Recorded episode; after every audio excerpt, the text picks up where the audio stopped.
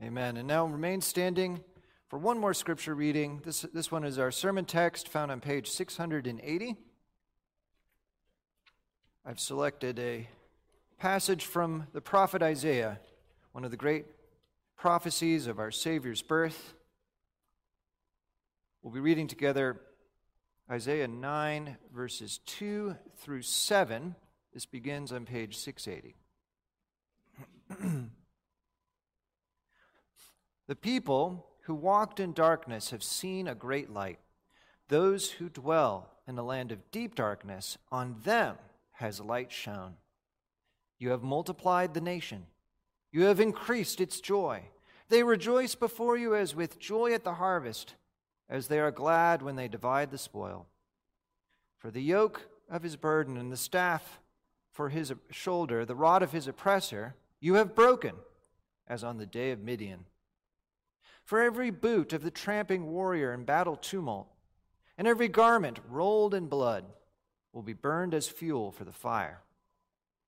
For to us a child is born, to us a son is given, and the government shall be upon his shoulder, and his name shall be called Wonderful Counselor, Mighty God, Everlasting Father, Prince of Peace. Of the increase of his government and of peace there will be no end on the throne of David and over his kingdom to establish it and to uphold it with justice and with righteousness from this time forth and forevermore. The zeal of the Lord of hosts will do this. Amen. Thus far, the reading of God's word. You may be seated.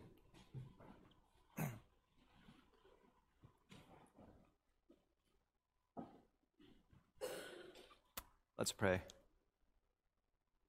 Our great God, we thank you that you are a zealous God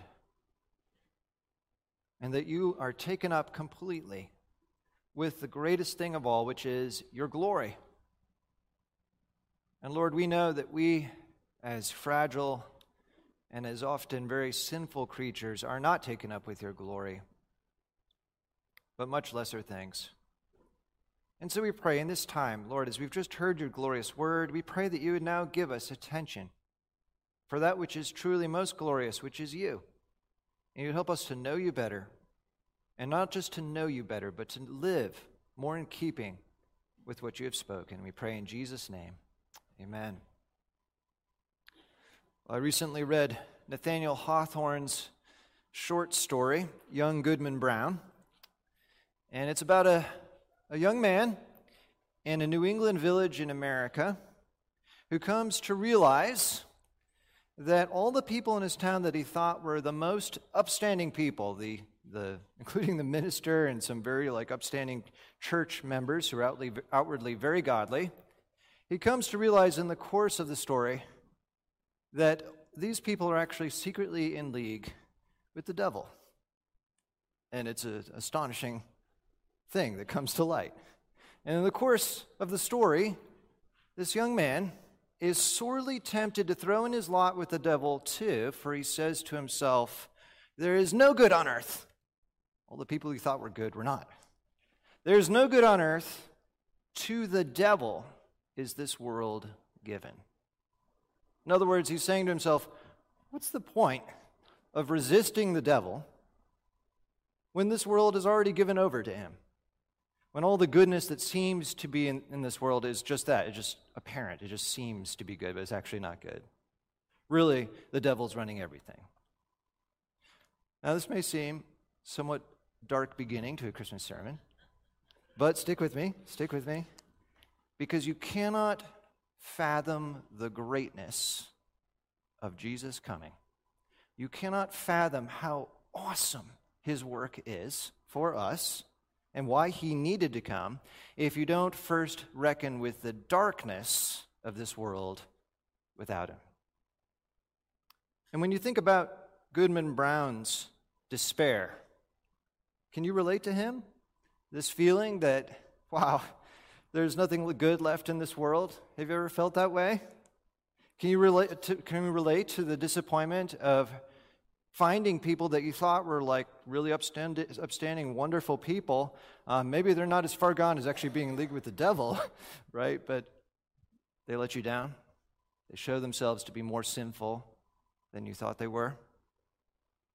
Can you relate to this, this feeling? Maybe it comes when you're reading too much of the news that everywhere you look, where there seems to be something good, it's actually just corruption. Really, corruption's everywhere, and virtue is not. And especially, I think, for us as Christians in the present society where we live, as we consider really this fall of America from a place where, in a broad way, Christ and the scriptures were at least revered, to now Christians are this embattled, disenfranchised minority, where basic, seemingly very basic things like marriage and gender, they're being thrown out the window by, you know, by the huge majority. Aren't we tempted in times like that? When we think about that, aren't we tempted to think of our nation as this plane that's got both engines burning and it's in this death spiral? And we start to think this world is given over to the devil. Now, the whole reason why they make Hallmark Christmas movies is to get our mind off of this sort of thing, right? So we're not thinking about that stuff anymore. And this is not a snarky jab at Hallmark Christmas movies, but I love you all. And I want something deeper for you all. I want a deeper joy for you. And I want you to know that you cannot know that deeper joy until you first understand just how dark the darkness is. So, what do the scriptures say? What do the scriptures say to Goodman Brown? What do they say to us? What does it say about the one to whom this world is actually given, the actual owner of the world? And to answer this, we're going to look at one of the great prophecies of Jesus' birth, Isaiah 9. And then we're going to see how that prophecy is already fulfilled in Jesus coming as a man. And then we'll see okay, how do we live this with this gospel really at the forefront of our mind, having enduring hope that lasts actually beyond Christmas, that enables us to live with hope the whole year long. So, first, Isaiah's prophecy. And I think as you're looking at this passage and you understand the context of Isaiah in the 700s BC, roughly, I think the people in Isaiah's day would have really related to us when we feel a sense that everything is tanking. In their time, in their case, you got this mega empire of Assyria who is swooping down on the land of Israel. And they've already trampled the northern 10 tribes, this nation to the north of Jerusalem. They've already trampled all those guys. They've sacked Samaria, this capital city and now they're encroaching on Jerusalem. And as you're trying to absorb that picture, that picture of this vast horde of pagan, brutal people who are overrunning the, the whole country to the north, turning the, the, uh, the land of milk and honey, right, into this land of desolation and a wasteland. You have to remember this. That's one thing, right? this, this army desolating. But there's even a worse foe that's already been ravaging the entire land of both Israel and Judah, which is Satan. Israel had already, long before Isaiah's day, been overrun with a spiritual foe, such that everybody in Israel and even in Judah are worshiping other gods. Idolatries everywhere. Very, very few are caring for the Lord and his law. And so when it talks in Isaiah 9, verse 2, about the land of deep darkness, it's talking about the land of Israel. It's talking about the people that are dwelling under the darkness of Satan's lies and Satan's power. It is the land that is living in Isaiah's time under the threat of foreign empires coming in who hate God and who are taking over. And what does it say? to this land dwelling in darkness. It says, notwithstanding that the land that currently dwells in d- darkness, on that land a light will shine. The people who walked in darkness will see a great light. And by the way, as I'm expounding this, you'll notice I changed the past tense verbs to future. That they, they have seen, they, I'm saying they will see. And the prophets, one of the things they do is they're so certain, they know so certainly of God's future, they'll sometimes speak as though it had already taken place. Right? But these are future events here. So, this land of darkness will have light shining on it, and this light will lead to great joy.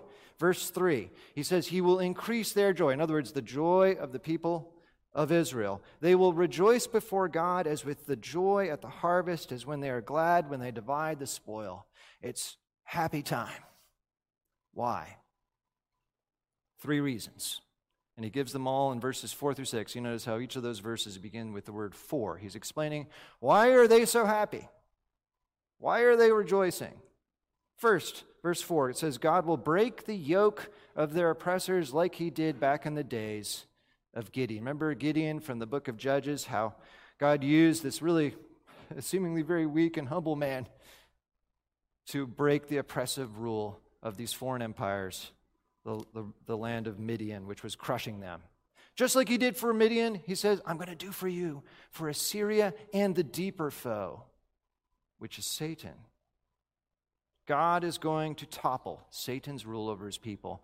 And on that great day, you will be glad. That's reason for rejoicing number one. Reason number two, he says in verse five every boot of the tramping warrior in battle tumult and every garment rolled in blood will be burned for, as fuel for the fire. In other words, the tramping boot, what does that represent? It represents all the implements of war that are being brought against them to oppress them.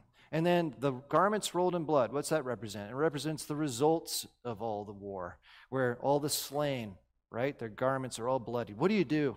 What do you do? When victory has been won, you burn all that stuff. Don't need that anymore. Why? Because God is going to have such a great victory. He's not just going to destroy Satan, He's going to destroy every trace of Satan's power, all the ways that Satan has used sin to ruin the world. And so they're glad. All that stuff is gone. And then verse 3, or the thirdly, verses 6 and 7, he says, In place of all of that devastation, there's going to be a new king. To us, a child will be born. To us, a son will be given. This is no ordinary child. Look what it says right after that. The government shall be upon his shoulder What's that saying? He will be the new ruler, the new king. And as befits this great new king, he will have a noble name. And here's where I'm going to have to beg your pardon for messing with a much loved verse, because I think that the translation's a little off here. On analogy with other names in Isaiah, you think of swift as the soil, quick, uh, quick, swift is the spoil, quick as the prey. That's Isaiah 8 3. I think that the name, notice how it says singular, the name by which he will be called, the name of this king is probably best translated as a sentence. And the sentence is this The mighty God is a one who counsels wonders, and the everlasting Father is a Prince of Peace. That's this child's name. In other words, this king's reign is going to show off not just how great he is, but how awesome and how good God is. What a great king God is. He is the God who brings wonders. He is the God who is the Prince of Peace. Now, we, we know from other passages that this Son who's coming, who has this great name, that he is, in fact, the mighty God. That he, uh, we know from other passages that he actually is not just fully man, but also God. But the point of this name is to say that finally we have a king of the line of David, this human king who's going to show people by his reign what kind of a king God is. That he's not like Satan, that he's not like the Assyrians, who are constantly taking and exploiting. No. Look at verse 7. This king's reign will bring about peace. That word peace means welfare, not just the absence of war, but the presence of all that makes for human thriving.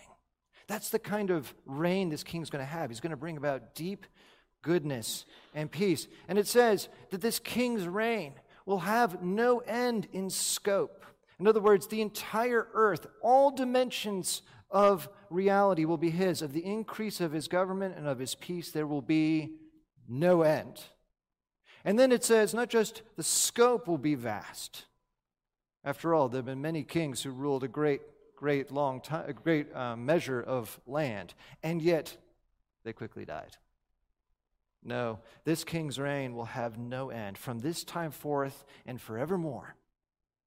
And it will be deeply, deeply good.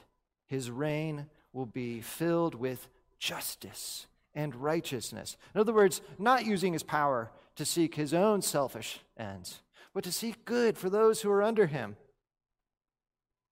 It says that it will be all by the Lord's doing. The zeal of the Lord of hosts will do this. In other words, this will not just be a kingdom that's run by God's rules. This will be a kingdom that's founded by God's power, and that's why it will never end. Because God's power will intervene to reverse all brokenness. We have His word on it. We have not just this passage, we have the passage that this passage is alluding to, 2 Samuel 7, where God said that He would establish David's offspring as a king forever on the throne. We have His word for it.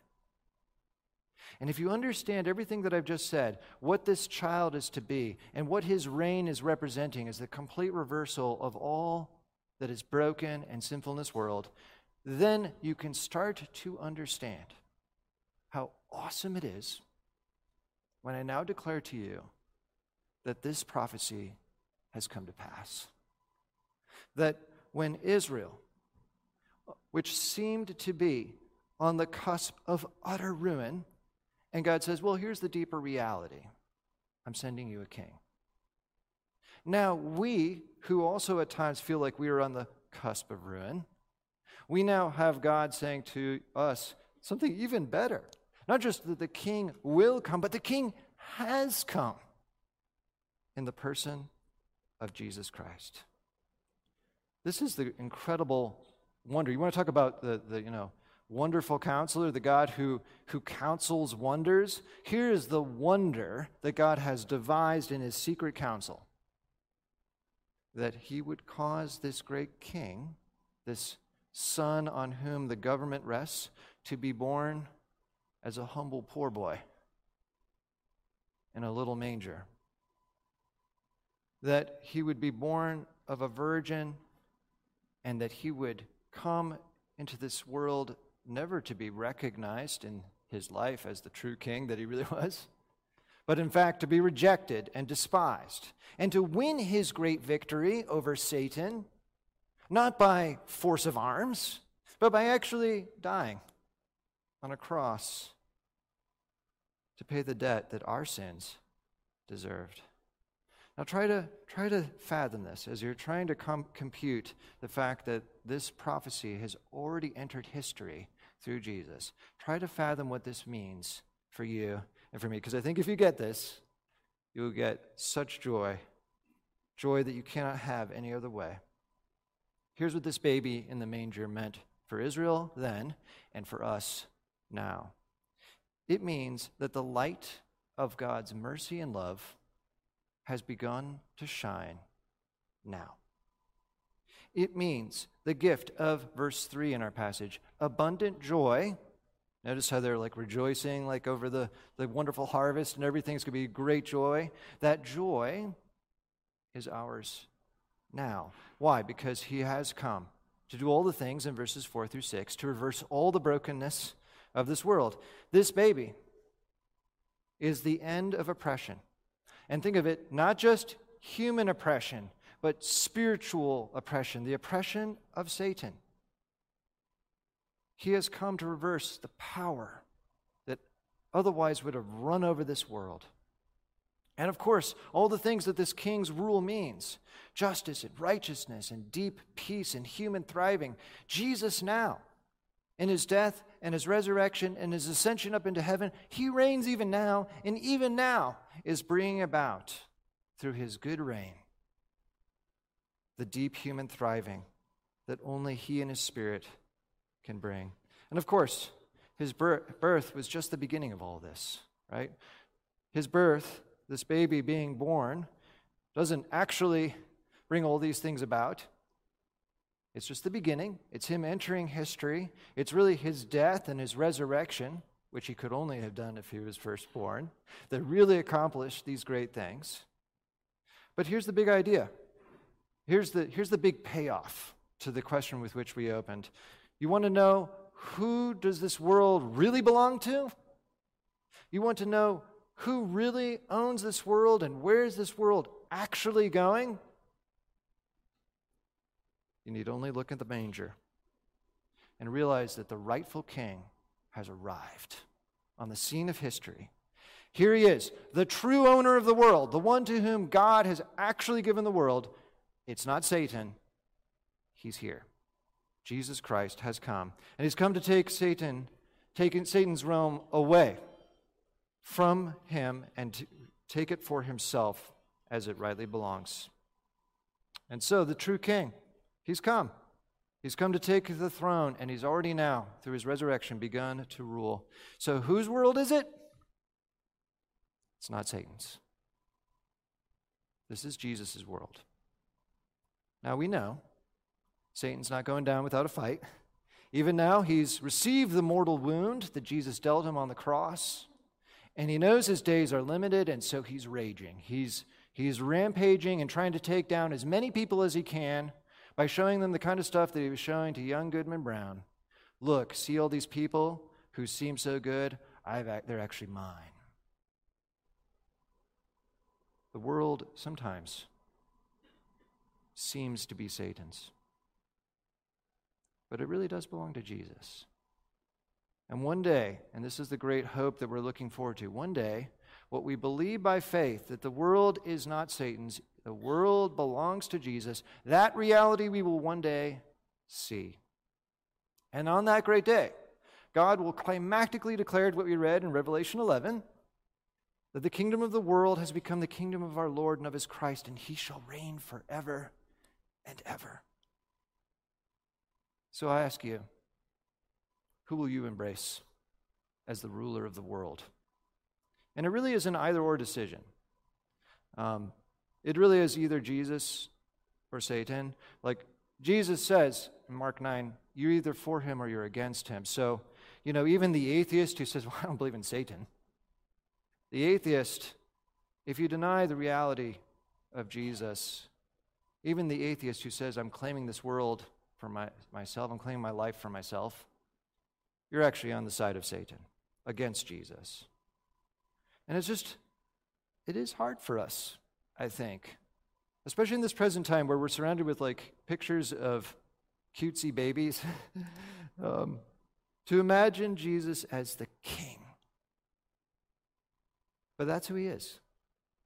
The kingdom has been placed on his thro- shoulders, and so I want you to see that Christmas is forcing a political decision on you. It is a decision of who you will give your true loyalty to. To paraphrase Elijah on Mount Carmel, if Satan is king, then worship him. But if Jesus is king, then worship him. And so, whom shall we serve? Let's serve the one whom God has actually given this world to. Let's think of how much of a better king Jesus is than Satan. Like, what is Satan? He, he's just trying to use us, he doesn't care about us. He's just laughing at us when we follow him to our demise.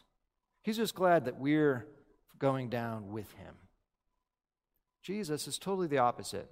He's the king who uses his power to end oppression, to give us true human thriving. And so, who's your king? What's, who's your life honestly dedicated to? If it's not Jesus, if you think that you're able to claim it for yourself, don't be duped by Satan. And here's the wonderful thing you may be thinking to yourself, well, uh, honestly, my, my life has not been given to Jesus at all, and I'm in really big trouble right now. Well, here's the good news Jesus is such a gracious king that he welcomes back even former rebels. He came for sinners like you and me. And he welcomes us back. And he gives us the privilege of being his children And all that stuff in the past, all that rebellion in the past, he wipes it all away by the blood of his cross. Now, second point of application is for you who have already given your, your fealty to Jesus, who've already bowed the knee to him. Brothers and sisters, do not hold a square inch of your life from the true king. Do not withhold a square inch. We know that every square inch of this world is given to Jesus, and that includes every sphere of our lives. So, like what you wear, how you spend your money, what you watch for fun on TV, what, what, how you use all the stuff that you have. What do you do for your education? What do you do for your job? All of those things, Jesus claims, and Satan counterclaims. And so, if you're not offering it all to Jesus, then there's the other false claimant. We don't want to offer anything to him. So don't carve out some little portion of your life and say, oh, look, I've already given Jesus all these things, but I'm going to keep this for myself. Do not be deceived. That little thing is going to become everything. And it's a sign of where your true loyalty lies.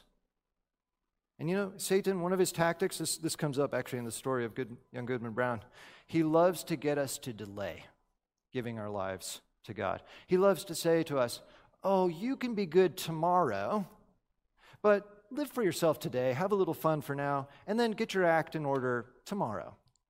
Except it always seems to be tomorrow, tomorrow, tomorrow. Don't believe that. Jesus reigns today. And today is the day when we owe him our whole lives. Today is the day, the decisive day, where we show what we truly believe about who owns the world. Don't hold anything back. Final point is this if Jesus is the true owner of the world, then that means that Satan and everyone who serves him is doomed to lose, even if right now they look very, very strong. Of course, that was young Goodman Brown's problem, right? Satan and his host seems to be everybody. Where's God? Where's the kingdom of God? Don't see it. Satan loves to sow despair in our hearts. He loves to get us to capitulate because we don't have any hope. Because we just see that, oh, okay, he's just going to win, no matter how hard I fight. He loves, Satan loves to magnify how powerful he is and how he's totally going to win. Don't believe it. Don't believe it for a second. And that means you need to not believe what you will sometimes get as the subtext in what you read on the news or in certain corners of social media, certain very fearful corners of social media, the places that want you to believe that everything's becoming unraveled. And of course, that may be true in the short term, but it's not true in the ultimate sense. And you need to not believe it. You need to not believe that Satan is going to win. No. When you see a, a trusted Christian falling into some terrible sin, don't believe in Satan's victory. It may seem that he's won, but not in the long term. Don't believe in Satan's victory when you see decades of your life's labors crumbling in your hands. Don't believe in Satan's victory when you thought you had won this battle against sin, but oh, here I am again. Don't believe in Satan's victory. What Satan most wants us to believe is that he is going to win and the world does not belong to Jesus. And by sight, that often that claim is often going to seem true to us. But we are people who walk not by sight, but by faith. That's really what Christmas is about, is the resiliency of hope. Here it is, the darkest time of the year, where it seems like things are getting darker and darker and darker. And what does God do? He shines a beam of light into the darkness and he starts pushing back the darkness. And it all began with that baby being born in fulfillment of Isaiah 9. And so when we look at that baby, we say to ourselves, the people who walked in darkness have seen a great light we say to, ourselves, say to ourselves, the light of the world has dawned. And we say to ourselves, the kingdom of the world has become the kingdom of our Lord and of his Christ, and he will reign forever and ever. Amen. Let's pray. our Lord Jesus, we offer ourselves to you as the true King and owner of the entire world, including us. We do not belong to ourselves, but our entire lives, everything about us, is yours. And Lord, you rightly deserve it all. You made us, and then you saved us. And so we offer ourselves promptly and sincerely, holding nothing back. And we pray that you would help us to be a people of hope, that when Satan seems to be winning, that we wouldn't believe it for a second, because we know of the decisive victory that's already been won on the cross, and we know that our Savior lives and he's alive today. And so we look to you, and we pray you'd restore our hope. We pray in Jesus' name. Amen.